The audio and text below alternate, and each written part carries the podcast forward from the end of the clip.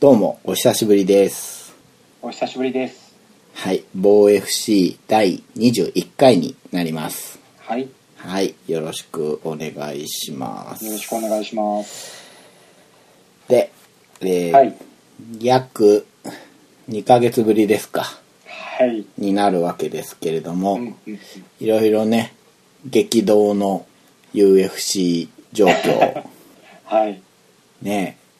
本場、北米でも、日本でも、日本でも。いろいろあって、そんな21回なんですけど、 はい。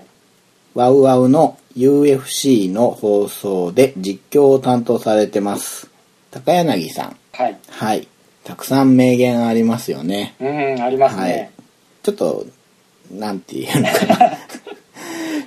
はい、はい、はい。癖のある実況で、うん僕すごい好きなんですけど。あ僕も大好きですね。ですようね。ん、名調子って感じがします。そうそう。そんな、ね、高柳さんのはい。え名言の中から名前になりそうなものを選んではい。名乗っていこうかなと思うんですが、はい。はい。えー、いかがいたしますかあ、僕からいいですかはい、どうぞ。な、名前にはしづらいんですけど、あの、UFC165、はい、 2013年9月の大会のですね、はい、ジョン・ジョーンズ対アレクサンダー・グスタフソン戦。はい、はい、はい、ジョン・ジョーンズが勝利した時の高柳さんの一言なんですけどもはい。 「JJJ は間もなく終わりますが JJ は続きます言ってました ね。」はいあのちょっと解説が必要と思うんですけど、はい、 JJ っていうのはジョン・ジョーンズはいで、すよね JJJ っていうのははい。 NHK ドラマの「アマちゃん」の主人公が驚いた時に言うセリフですよね朝の連続テレビ小説はいはいはいもうの、まさにまあ、流行語ですか。ですねはいはい無理やりくっつ けたで僕当時はい、あのー毎朝アマちゃんを見ることだけを楽しみに朝起きてたんですよなるほど。 で、まあ、はいいわゆるアマロスですうよ、ん、あのすあ終わってしまうっていうことで寂しくなってしまうっていう、うん、うん、うん。で喪失感を感じてしまうっていう状況になりかけたそんな時に UFC165 で高柳さんがこの「JJJ は間もなく終わりますが JJ は続きます」と実況をしたのを聞いてはい。僕には UFC があるじゃないか あ あ。それはとされたわけですあれですね、あの、だいぶお疲れだったんでしょうね。だいぶ疲れてました全然紐づいてないですからね。 まあ、あのそういうことで、まあ、高柳さんが僕を救ってくれたと なるほど。思い出の名言ですうんうんあのジェジェジェって呼んでもらえればうん。なるほど。わかりました。はいじゃあまあ、ジェジェジェさんというジこェとジェジェで で。僕の方はどうしようかな。あの、ブランドン・ベラーに向かって、はい急に、はい格闘人間ベラって言ったのが、はいはい結構残ってるんですけど。はいはいはいあとあれだ。ロックオン、そしてスイッチオン、ヘナンバラオンっていう。最高ですようね、ん。やっぱり準備してるんでしょうねああいうのまあ、してるんでしょうね。うんで、いろいろあるわけですけれども、はいはいちょっと端的なやつがいいかなと思ってですね、おおはいはいえジョゼ・アルド。ほはい。そのアルドがですね、うはいまあ、ローキックが代名詞じゃないですかうん。うんでも厳し、いパンチも強くて。うんうんっていう中で、肘を打った時にですね、はい高柳さんが、はい肘もあるどって言ったんです よ。まあ、ダジャレ系ですよね。完全に親父ギャグですよね ね。いや切れ味がありますねですようね。ん行かなきゃ損、グスタフソンとかも、ああそれも覚えてますねジョニ編なんか編とかね。繰り出してきますよね、ジャブのように。 はい当たり前のように言いますよね、うん高柳さんさらっとそうそうそう。そんなわけで、僕の方は、ダジャレ系から、はいはい、今日の名前は、肘もアルドと、 「ジェジェジェ」ではい、よろしくお願いしますよろしくお願いします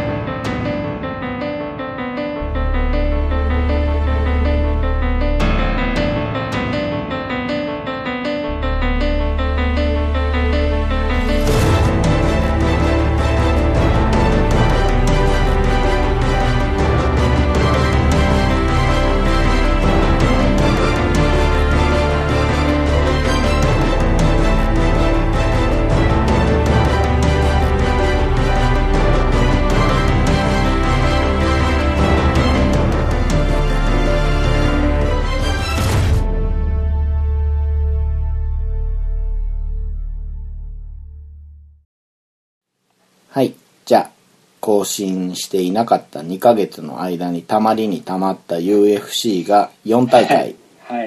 その4大会というのが、えー UFN の方が83、84、85とあって、84と85の間に UFC196 ナンバー大会があったわけですけれども、はいまあ順を追ってはい印象に残った試合と、うんうん日本人選手の関わる試合をはいはい、じゃあまず UFA の83、これが2月の23日でしたね。はいうん。川尻選手出てましたね。はいはい、フェザー級の12位です。対するはデニス・バミューです。8位ですね。はい2連敗だったのか。うんうん2連敗だったんですけど、まあ強豪ですよね。強豪ですうねんう。んランキング下の川尻選手が挑む感じだったんですけれども結果としては3ラウンド判定で、えー川尻選手勝利できずというはいこれがきついなと思ったのははいあのー川尻選手のゲームをやろうやろうとずっとしてたんですけどうんできなかったっていうはい1ラウンドこそいけるかなと思ったんですけどそうなんですよねだんだんバミューデスの反応がうんうんやはり2ラウンド以降はしっかりと立て直してきましたよね。そうですうねん。厳しいなっていうやっぱり UFC は うん。やっぱりランカーになると違いますね。違いますうねん。うんまあバミューデスもね3連敗になっちゃうわけにいかないですからははいでこの大会のメインイベントが、い。はい。えー我らの大好きなドナルド・カウボーイ・セラーニ、はい。えーセラーニライト級5位なんですけれどもはい。はタイい。トルマッチもやってですねただ今回ウェルター級ですはい。階級上げるですかね本決まりなのかまあウェルター級に参上という形で相手がですねアレックス・カウボーイ・オリベイラうんカウボーイ対決だったんですよね 最高ですねう。ん。いや、前からね、ブラジル大会にオリベイラ出てきて、はい。カウボーイって呼ばれてるけど、同じニックネーム2つあっていいのかなって思ってたんですよ。ですね。うん。うんうん。でね、オリベイラなんですけど、うん。元ブルーライダーなんですよ。ってことは、ブルーライダー はい、ブルーライダーっていうのは、あのブルーライディングをやる人なんですけど、はい。ブルーライディングっていうのはですね、はい。あの、暴れる牛に乗れてましたみたいなね。あ、はいはいはいはい、ものなんですけれどもい。うんうんうん。アレックス・オリベイラの方はもともとそれをやってたんだと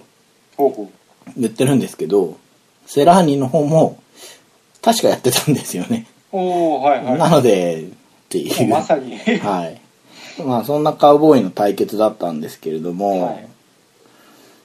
うん、まず最初に思ったのが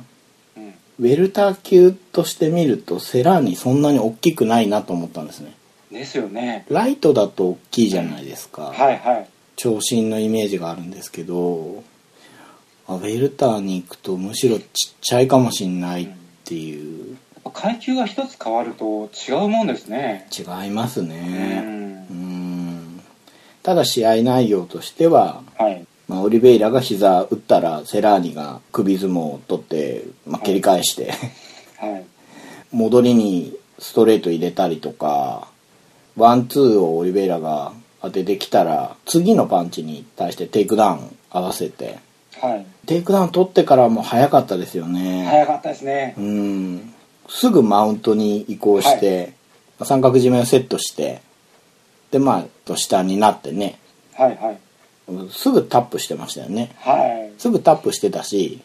セラーニがタップしてるけど、みたいなアピールしてて、 指さしてね、ね。してるだろってうん。すげえ強えなと。思いました。うん。 本当この決めるまでの一連の流れがこう、綺麗すぎてですね、うん。いや、すごいなって思いましたね。その打撃でのやり合いで、はいまあ膝に膝を返してとかはいはい蹴りにストレートを戻してとかやってるのにはいそのパンチのカウンターでタックル入れてっていうのがこう総合しますよねセラーにど,、どうも立ちのイメージがあるんですけどはいあの使うタイミングになれば何でも出すっていううんうんうんうんうん感じがあって正直ウェルター級が適正かどうかも分かんないぐらいスムーズに勝っちゃったんではいそうなんですちょっとウェルター級で本当体格ですようね、んうんそれがどこまで通用するのかなっていうのがちょっと見えないところはありますよ、ライト級だとうん、もうほぼほとんどの相手を倒しちゃってタイトルマッチに行ったらドス・アンジョスがなんか異常な強さで はいはいまあ1ラウンドで負けちゃうわけじゃないですかはい、でその後の階級転向なのでうん、なんなんというかこうライトでやることなくなって上がってるとも取れなくないんあーですけどはいはいうーん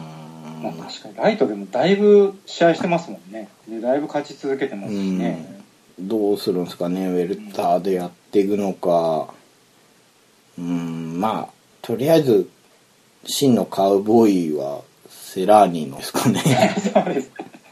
カウボーイ決定戦ですかうら、んいや本当強かったなこの人こう申し訳ないんだけどタイトルマッチよりこういう試合の方がああはいはいはい確かにそうですねうんさっと出てきてやることやってじゃあもらうもんもらってはい帰るからみたいなやっぱりクールですねかっクこいーいでルすでねす ねいや本当にかっこいいですそこだけはブレないですねううんんはいそんな試合がありまして次が UFN842 月の29日にありました、はい中村慶太郎選手対えートム・ブリーズの試合がありましてこれが3ラウンド判定で、えー中村選手残念ながら負けてしまったんですけれども、はいまあ、内容としては慶太郎選手があのボディクラッチからの小外掛けとか、まあ、すごい得意のパターンでテイクダウンを取るんですけどブリーズが下から足関節を仕掛けてはいはいそれを起点にスイープするんですよね。あなんか不思議な感じですようね、んまあテイクダウンはされるんですけど必ず足を取って反撃狙ってる、その足関からの立ち上がりっていうのがはい多分この流れ試合中に3回か4回あって。はいはいうん、あれ盲点だったんじゃないかなってうん思いましたね結局それを、まあ、打開することはできずにはいじゃあすごい慶太郎選手被弾してるかというとそうでもなかったんですようんうんね、ですね本当受け取り方が難しくて はい、うんトップに通用しないのかっていうと、まあ、ブリーズ、はい、そのブリーズの位置がいまいちわからないのでちょっと、ちょっと掴みにくかったですうよね。ん。ね、まあ、慶太郎選手、正直チャンスだったんですけどね。うん、うん、うん。いい位置での試合だったわけだから。はい。ここでね、うん勝てれば、しかも相手もまだ負けたことがない選手なんで。そうなんですよね。無敗の若手だったので、その前評判通りのはい。強さを見せたっていう感じですかね。うん、うんううん。ん。はい、まあ、慶太郎選手、まあ残念だったんですけど、次の試合もそうですね。はい次ですね。はい。で、この大会は何といってもメイン、うん。ミドル級6位のマイケル・ビスピン対はい。 7位、元絶対王者、アンデルソン・シーバですね、はい。の試合がありまして、これが結果から言うと5ラウンド判定でビスピンが勝ってはいるんですけれども、はい。これ稀に見る変な試合で、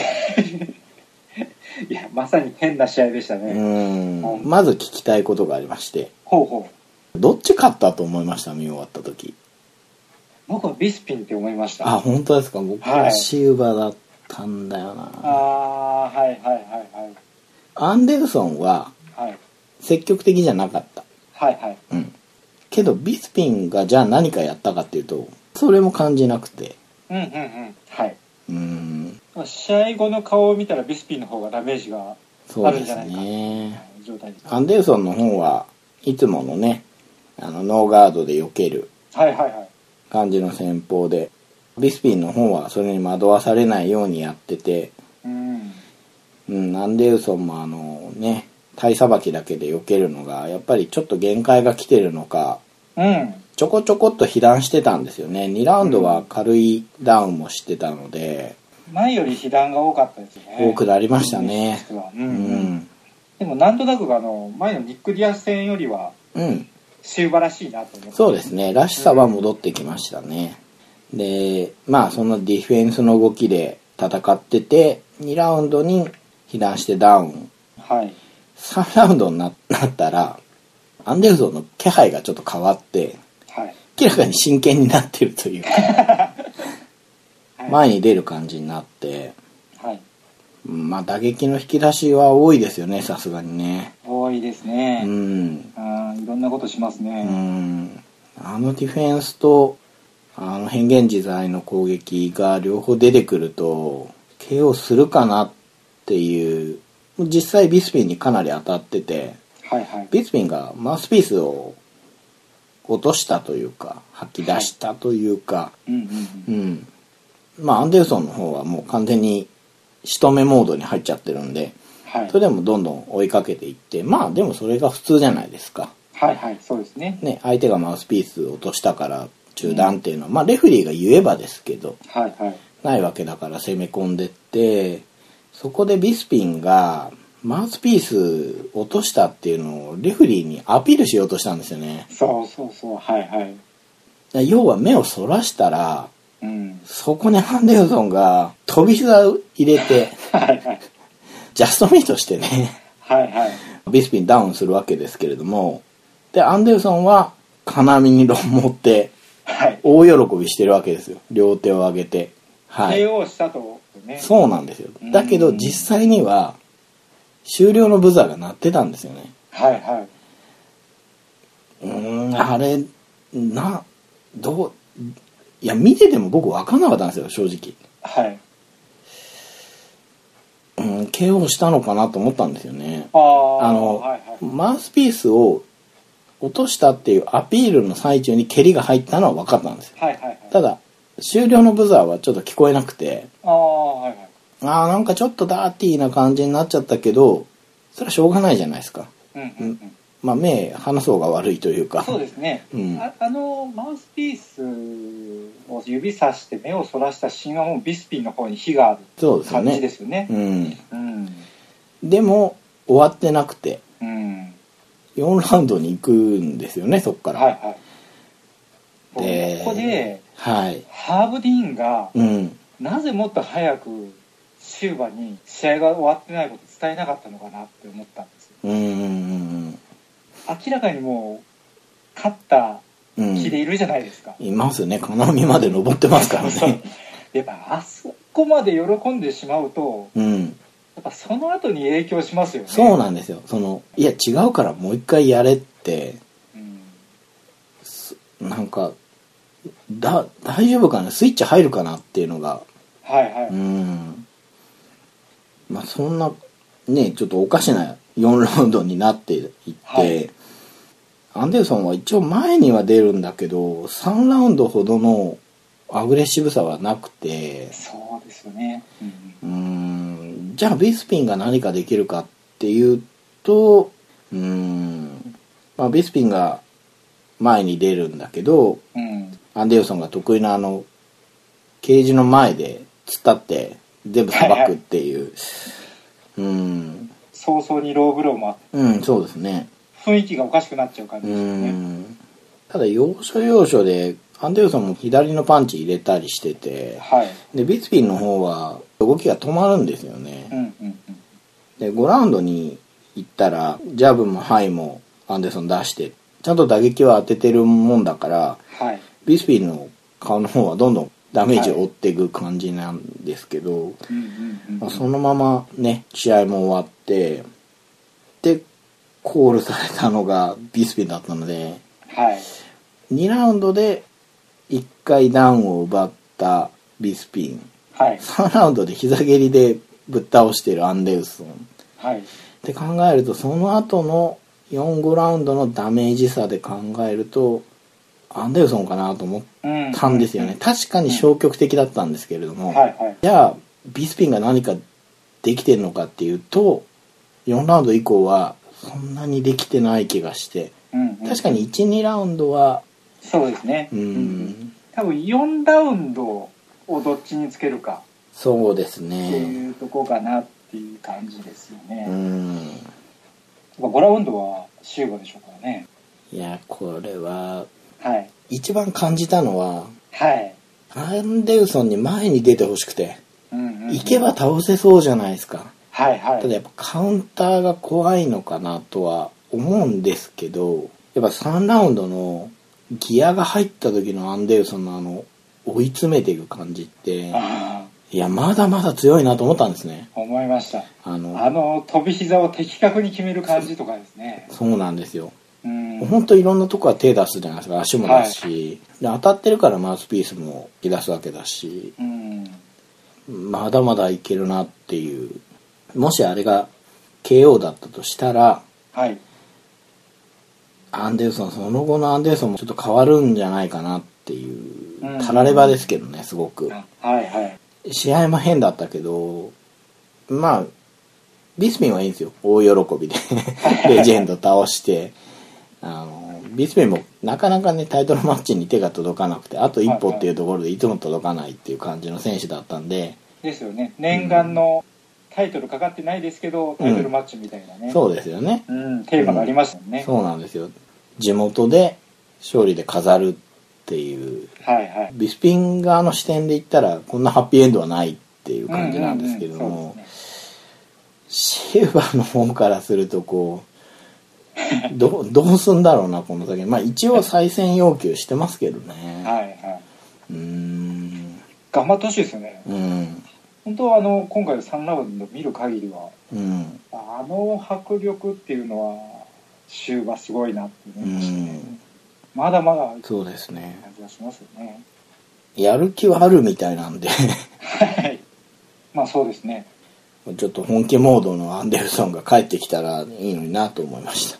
はいはい。で、その次が UFC196 ナンバー大会ですね。はいはい、これが3月7日にありました。で、えーここも日本人出てまして、石原ヤシャボー選手対うんジュリアン・エロサはいっていう選手の試合だったんですけどこれはですね2ラウンド0分34秒でヤシャボー選手の左フックがガーンって当たってですねはい長身のエロさがバーンって倒れ てまあパウンド走っていう感じでしたねはいはいはういん左フックのカウンターがはいバチーンといきましたね行きましたね、うん派手なデビューですねそうですねうんうんまあいいデビューですよね本当にあそうですねう、ん。はい。あとは、そうだな。えー我々がちょっと気にしている、ブランドン・ザッチ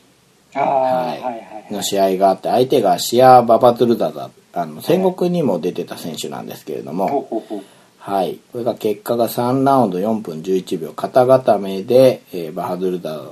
言いづらいな、バハドゥルザダが勝ちました。はいはい。で、ザッチはちょっとね、なんかうまくいかないなっていう感じで、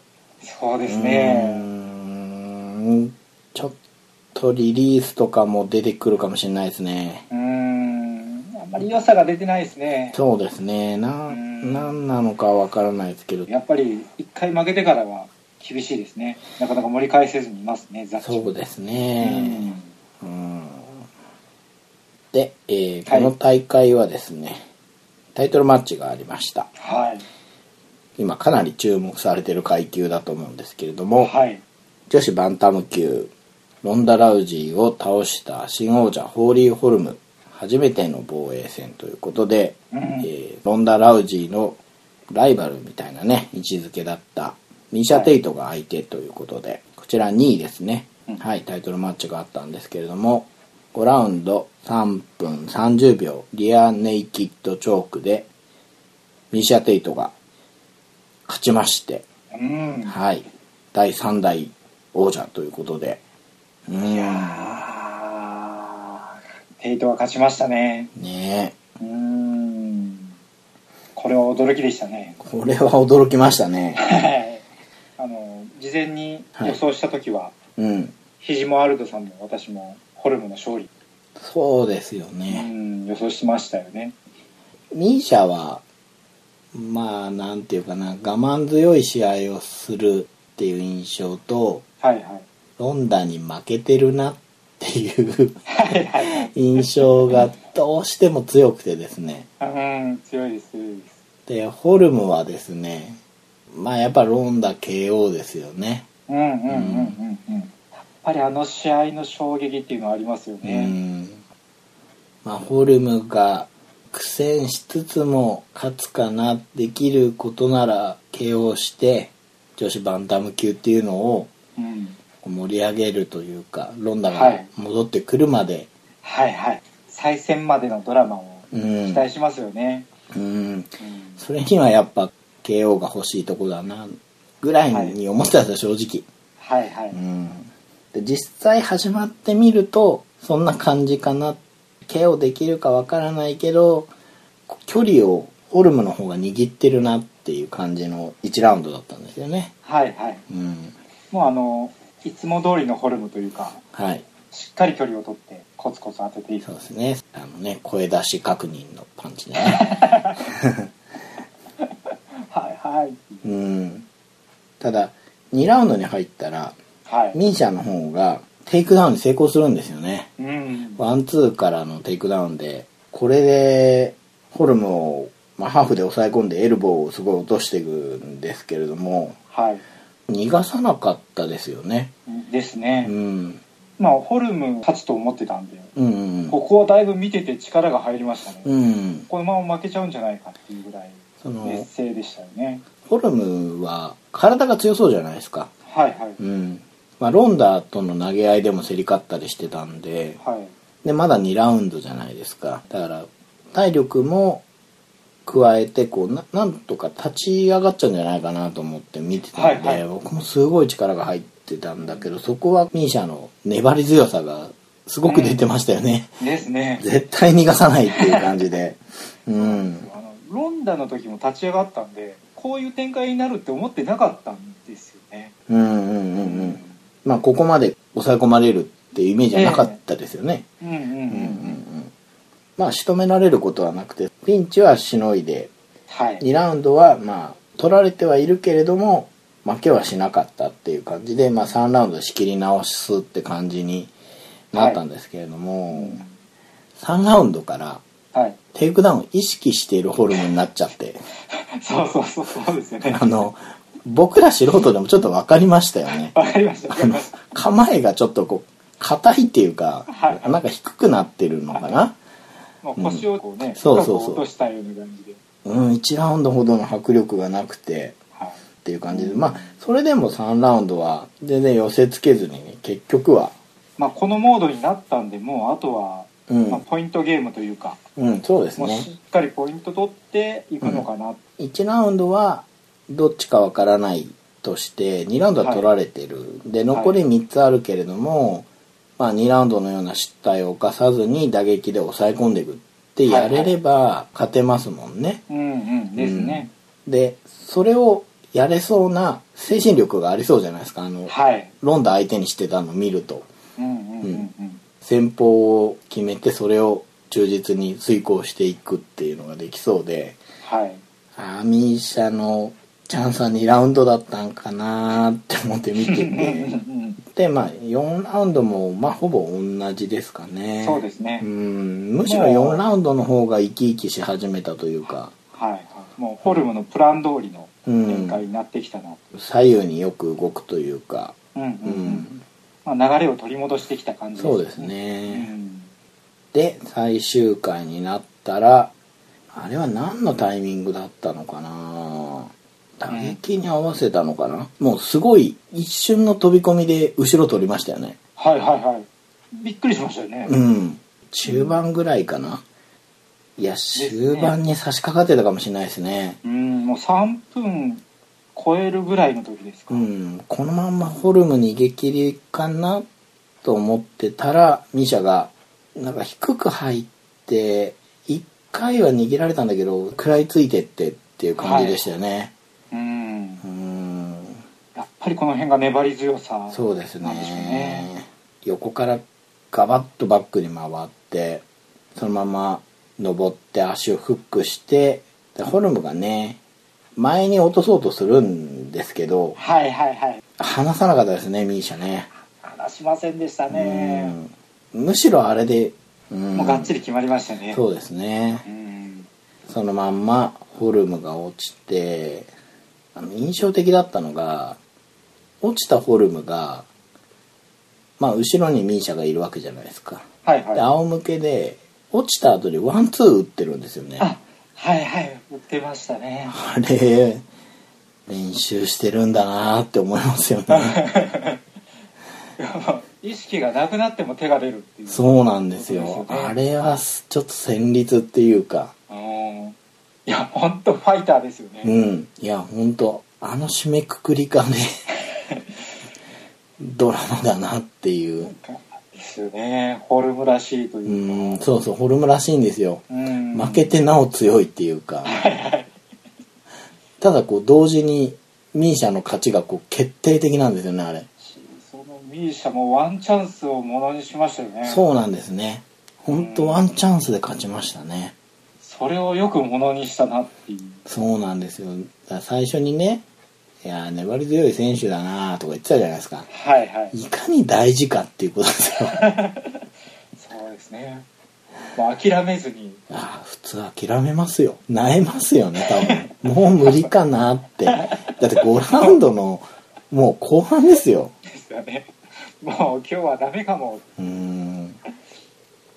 いや集中力が途切れてないんですもんね。そうそうそうなんですよあの、うんもう一つ印象に残ったのが多分ハイキックを意識してはい。終始ミーシャの右手が顔の横にあったんですよああ、確かうに。ーんうんうん。 集中力あるなと思って見ててでもちょっと無理だろうって思ってたらズバッといきましたからねいやー UFC 女子バンタム級タイトルマッチ今んとこ外れなしですよ本当ですよ。すそのごいです。ロンダ時代も、まあ、ロンダがすごいタイトルマッチやってて、はいまあ、ロンダ時代の終焉もすごいことが起きて、はい新たな時代が来たけど、まあ、混沌としてますけどね、苦労人のミーシャがうん。ついにベルトを取って何かこう、ちょっと三つどもえのようなうん感じがしてきてて、ロンダにホルムが強くて、うんうんうんホルムにミーシャが強くて、うんうんで、ミーシャにロンダが強いっていうよううな、んこう、三すくみのようなイメージがあって、そうですねここから誰が抜け出すのかな。ミーシャはもうタイトルマッチが決まってるじゃないですかはい。アマンダ・ヌエスとやることになってますけれども、はいまずこれはクリアしたいですよねそうですあねのミーシャが自分で言ってましたけど女子はもう今誰でも強いうんうんうん。誰が王者になってもおかしくないっていう言い方をしててはい。あのイージーな相手だと思わないでちょうだいねってことだと思うんですけれども、うんうまあん。本当そうだと思うしうん、でジンガノが久しぶりに戻ってくるじゃないですかああ、楽しみですね。うーんでね個人的にはねホルム対ジンガノとか見たいんですけどーどういうわけだかサイボーグもやってきたでし ょあの まあ、クリス・サイボーグっていう女子の選手で、もうちょい上の階級なんですよね、うんで体重を絞るとちょっとこう厳しいっていうことでなかなか来なかったんですけれども、キャッチウェイトのはい。試合でついに UFC デビューするじゃないですかはい。うんでロンダは、まあ、沈黙を保ってる感じでここもね意図的にやってんだか単に落ち込んでんだかわかんないですけど これはいいと思うんですよですね。うんうんどうどうなるんだろうその三すくみの感じはあるんですけれども、うん。うん。その周りからもうんうんうんうん強いやつがじりじり来ちゃってて、ですね。つっついたら一気に変わる感じがあって、これは面白くなってきましたよね。うんうんですねもしかしたら今一番動きのある階級かもしれないですよねうん、そうですね。ううんん。面白いですね女子バンタムねはいまあけれどももう一個、はい。問題の試合が UFC196 ありましう てん。暴力柔術ことニック・ディアスの弟ですねはいはネイト・ディアスい。うん。がですねフェザー級の王者コナー・マクレガーとですねウェルター級で対戦うんうん。めちゃくちゃですねめちゃくちゃですよね。あのセラーニの時にはい。 1階級上げるとこんな違うんだなーって話をしてましたけどはい。マクレガー2階級上げてますからねうんうんうんうん。で上げた先にいるネイトがはい。ウェルターだったらしょうがないんですがネイトライトじゃないですかはいはい。 2人して階級まあ2週間でねネイトは試合になるんでうん落とせないっていうのもあったとは思うんですよはいはい。とはいえ2人とも適正適正というか普段の階級じゃないうん。はいマクレガーに至ってはもう2階級上ですよはいはうん自分のね階級のタイトルマッチをほっぽり出してい。もう何が何だかわからない。うんまあもともとはマクレガーが1階級上のライトの王者ドサンジョスはい。と戦うはずだったんですけどまあ怪我されちゃったんでうんうん。それならってことでドリームマッチになったんですけどうんうんまあこれがですねそれだけでも大騒ぎなのに結果としてはリアネイキッドチョークでネイト・ディアスが勝つんですよね。ああ、これもびっくりしましたね。うん買ってしまいましたね。うーん、勝ちましたね。 しかも、完勝してましたよね。完勝です。もう誰も文句が言えない勝ち方ですよね。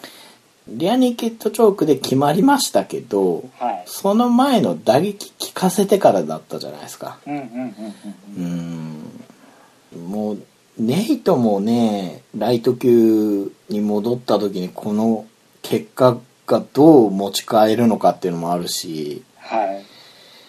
マクレガーに至っては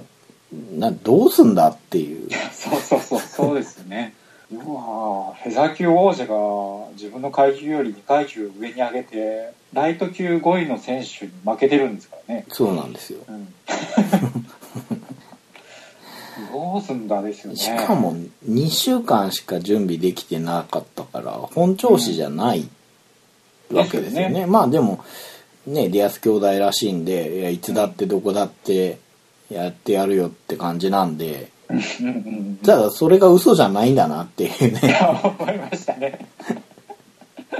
ただ試合としてはめちゃくちゃ面白い試合でしたねあ面白かったです。そうだからだからこそ余計どうどうそうそうなんなんだこれ楽しきゃいいのかっていうこれはね問題の試合で本当に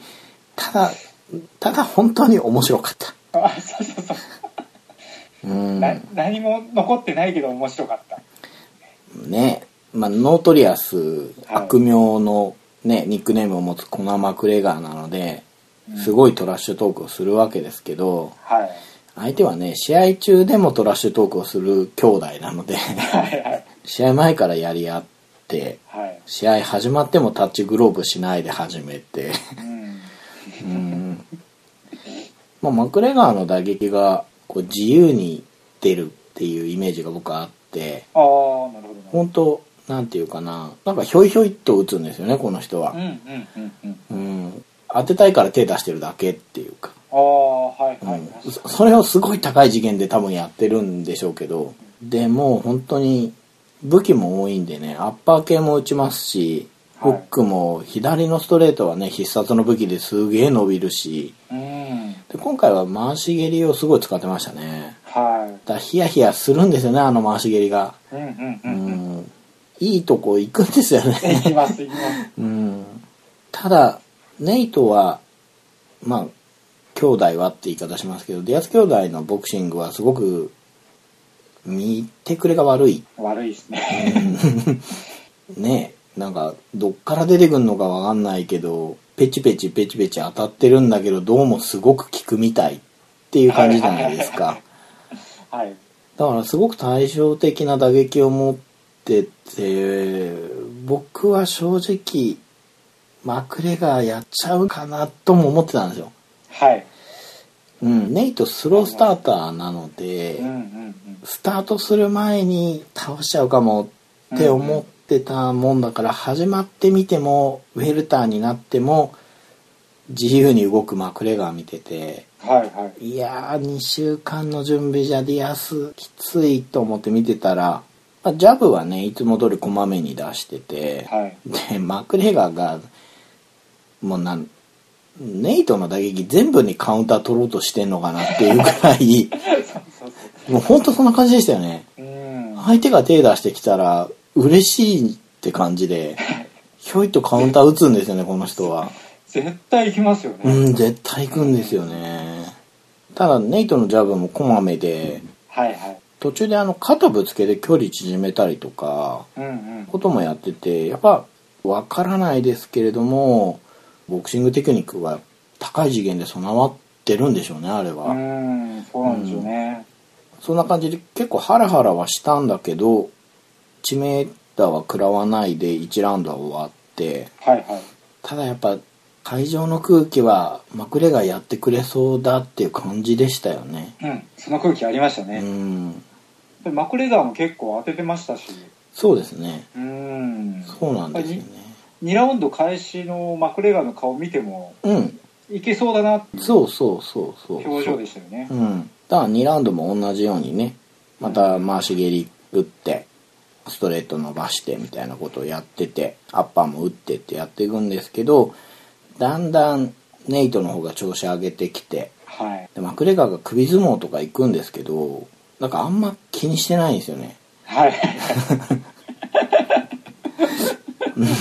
なんな突んき進みますよね。そうな、なんなんですかね、あ の。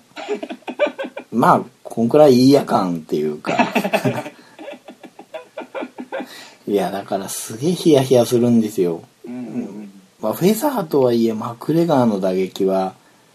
殺傷能力高そうじゃないですか。はい。だってアルド一発で倒してるわけだうし、ん結構的確に入ってるイメージがありますもんね、う当たるん時そう、デニス・シバーみたいなね、体のすごい頑丈そうな人もねじ伏せてきちゃってるから、はでマクレガー自体は準備が長かったわけじゃないですか、はいはいだから危ねえかなと思ってたところで右フックがい。はい。ガンって当たって うんうんうんうんあれ効きましたね聞きましたね。マクレガーが、一瞬で分かりました ねあわかりました効いちゃったっ見ててそれでもちょっと効いてないよっていう体で動いてたんですけどねマクレガーがはいはい。でネイトが捕まえて脇差してはい。なんだろう、クリンチャッパーみたいなことやってたじゃないですか。うんうんガッツンガッツンやってて、 あれもやらしいことしてんなと思って。押さえつけてコツコツ。そしたら、たまらずテイクダウン狙いに来て、まあそこで勝負あったなって感じでしたね。うんですね。まあもこうれあそこまで行けば。ねうえ、んマクレガーがやることじゃないですかね、あれは。はいはい。うん、もう苦し紛れですね。ですよね。でまあ案の定潰されて、トップを取られて、うん。マウントパンチ入れてから逃げたマクレガーリアネイトチョークで仕留めたっていう。はい。いやーネイトは大仕事をやってのけましたうね。ん。その途中の左、ゴツンですよね。ああ。急にこう、部屋のスイッチ消されたみたいになってましたよ ね。効くんですよね、あれって。あの、吹っ飛ぶようなパンチじゃなかったじゃないですか。はいはいは本い。当打ち合いの中でゴツって入ってる感じなんですけ ども、明らかに動きが変わっちゃうんですよね。すごい効くんでしょうね。で、また、試合の後にジョー・ローガンが、世界を驚かせましたね、ネイトみたいなこと聞いたうら、んうん。何も驚くことねえよみたい な言ってたじゃないですか。かっこいいかなっって思こいいいまでしすたねね。。本当かっこいいですね。それでこそ、ディアス兄 弟。はい、でも、あの、油断ならない選手ですよね。本当ですねう。ーん。でね、まあ散々ってますけど、はい、まあじゃあこの先どうすんだっていう、うん、そこですよねなんと再選するんですよね。ちょっとこれはどうかなと個人的には思ってるんですけどねうん。しかも、ウェルター級で再選するんですよね。お互いの適正体重じゃない階級ですよね、うん。これが、うん UFC の意向なのか、うんまあ、噂になってるようにマクレガーのわがままなのか、うんわからないですけど、まあ、とばっちりはね、ジョセハルドとフランキンとこ行ってて、UFC200 ですよね。はいはい同じ大会の中で、本来のフェザー級の防衛戦をマクレガーがやらないもんだから、はい 元王者のジョセハルドとナンバーワンコンテンダーのフランキーが暫定王者決定戦あるんですよね。意味わかんないですよ意ね。味がわからないです、うん。うんどうなのかなと思いますよねなんとなく苦し紛れな気はしますけど暫定王者の意味がないですよね意味ないですね。うんここまで意味のない暫定王座はいやこれを、まあ、どっちかが取るわけですよねはいでマクレガーフェザーに戻ってこないんじゃないかってこう、うんうんいろんな関係者選手含め言ってるじゃないですかはいだそうなると、まあ、仮にアルドが勝ってとしてうんアルドは何だったんだろうっていう マクレガーには負けてるけど王者ですって、うんアルドはなるわけだしフランキーだとしても長期政権を築いてたアルドを一発でのしたマクレガーとは戦ったことがないけど王者ですじゃないですか はいなんかその後正規王者になったとしてもやっぱりマクレガー挟まないとうんねそうなんですよね、うんなんか誰も得しないですよね、え うんまあ強いて言えばネイトだけはあそうですねうんしかもそのマクレガーも結局一回も防衛してない王者じゃないですか、そうなんですよだから本来うん、ベルトを置いていくべきなんですよねですようね、ん何の実績もない王者にそこまで認めてしまっていいのかなっていう、うんそれでその階級で頑張ってる選手が割を食う構造になってうんしかもまたベルター級でのネイト戦ってなったらそうなんですよね、うんこれがライトだとまだじゃあそうですよね、 5位を倒してうんうん、もともとやるはずだったドサンジョスと、はいはいまあ、やればいいじゃないってなるじゃないですか、うんうん逆に退ければマクレガーはフェザーに帰れってことではいはいはい戻って、ネイトの方は挑戦するなり挑戦者決定戦に駒進めるなりうんであるんですけどだウェルターじゃあネイトが2連勝したらはいロビーローラーとやんのって言ったらだっておかしな話じゃないですかそれそうですよね意味わかんないですよねうんであの俺ウェルターにあげるって言ってるわけじゃなくてむしろウはいェルターは兄貴ニック・ディアスの階級だから俺の居場所じゃないって言ってるわけでしょ今回はもうウェルターでやらざるを得なかっただけですもんねそうなんですよねうんもしあるとすればうんネイト倒してはいニックが出てくるっていうのはああはいはいなんかないと思うんですけどそれにしたって本当タイトルマッチと関係ない話じゃないですかあの もうベルトを置いてからやってくれそうそうそうそうそこははい王者でしょっていう、うん防衛してこそ王者でしょっていうねその辺のこうベルトをすごく大切にしてたイメージがあって、えそうですねありますよねなんかその辺がちょっとマグレガーきっかけで変わってきてるような感じがして、そうなんですよね、うんいやそうでなくてもちょっとダイレクトリマッチが多すぎるじゃないですか多いですねううんんワイドマン対ロックホールドの再戦って本当に理由が見つけられないというか、うん、もう完全決着でしたからねそうですよ。また再選するにしてもワイドマンの方にこう上積みがあるのかどうかもわからないうんうんですからドラマ性もないしうん。うん。なんか手詰まり感なのかなっていうそうなんですよね感じすらしてしまいます、急にここに来てはいなんかうまく回らなくなってるというかうんうんうん、あの、まあ、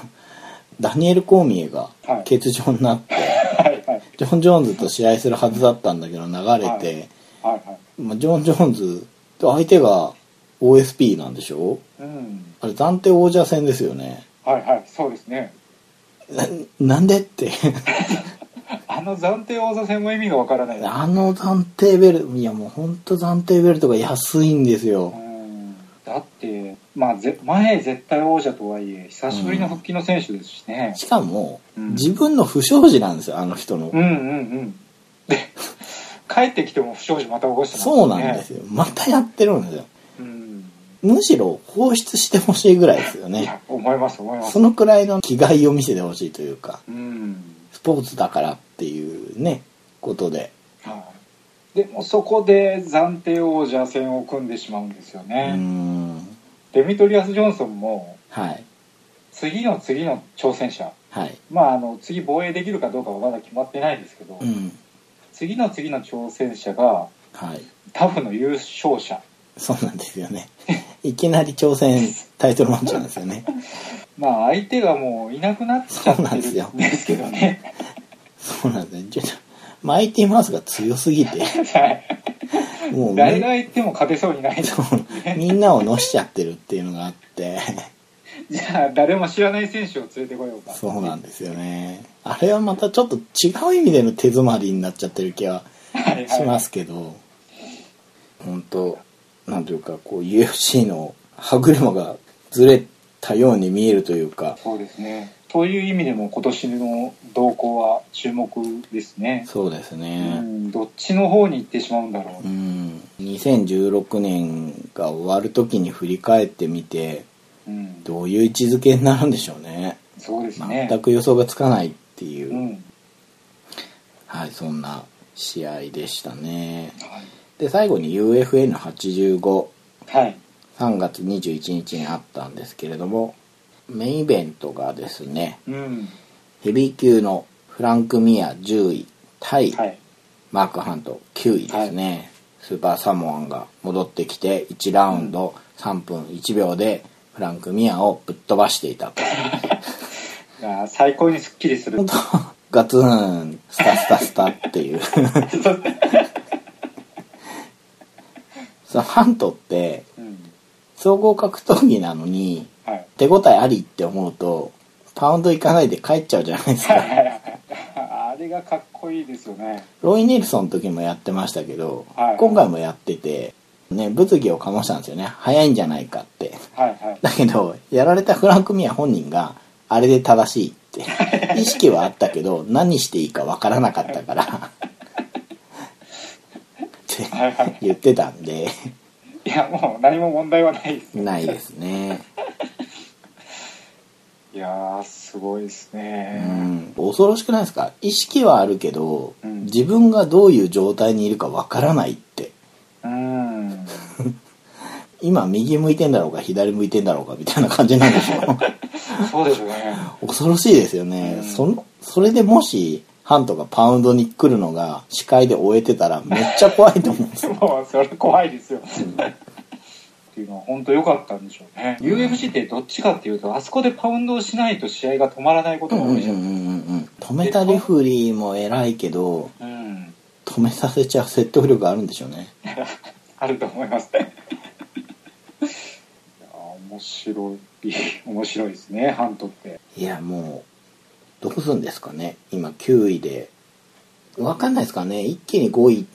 とか、うんまあ、それこそ3位2位までパパッと上がってもおかしくなくてまあちょっと混沌としてますよねそうなんですよねベラスケスの位置づけが難しいんですよね難しいですねベウドゥムと再戦するのかでドスサントスも勝ったり負けたりでうんじゃあアリスターが盤石かというとそうでもなくバルロフスキーもまあ調子良かったんだけど負けて負けましたねミオシッチが安定して強いんだけど人気がないあとまあロズウェルも人気がない、うーん僕は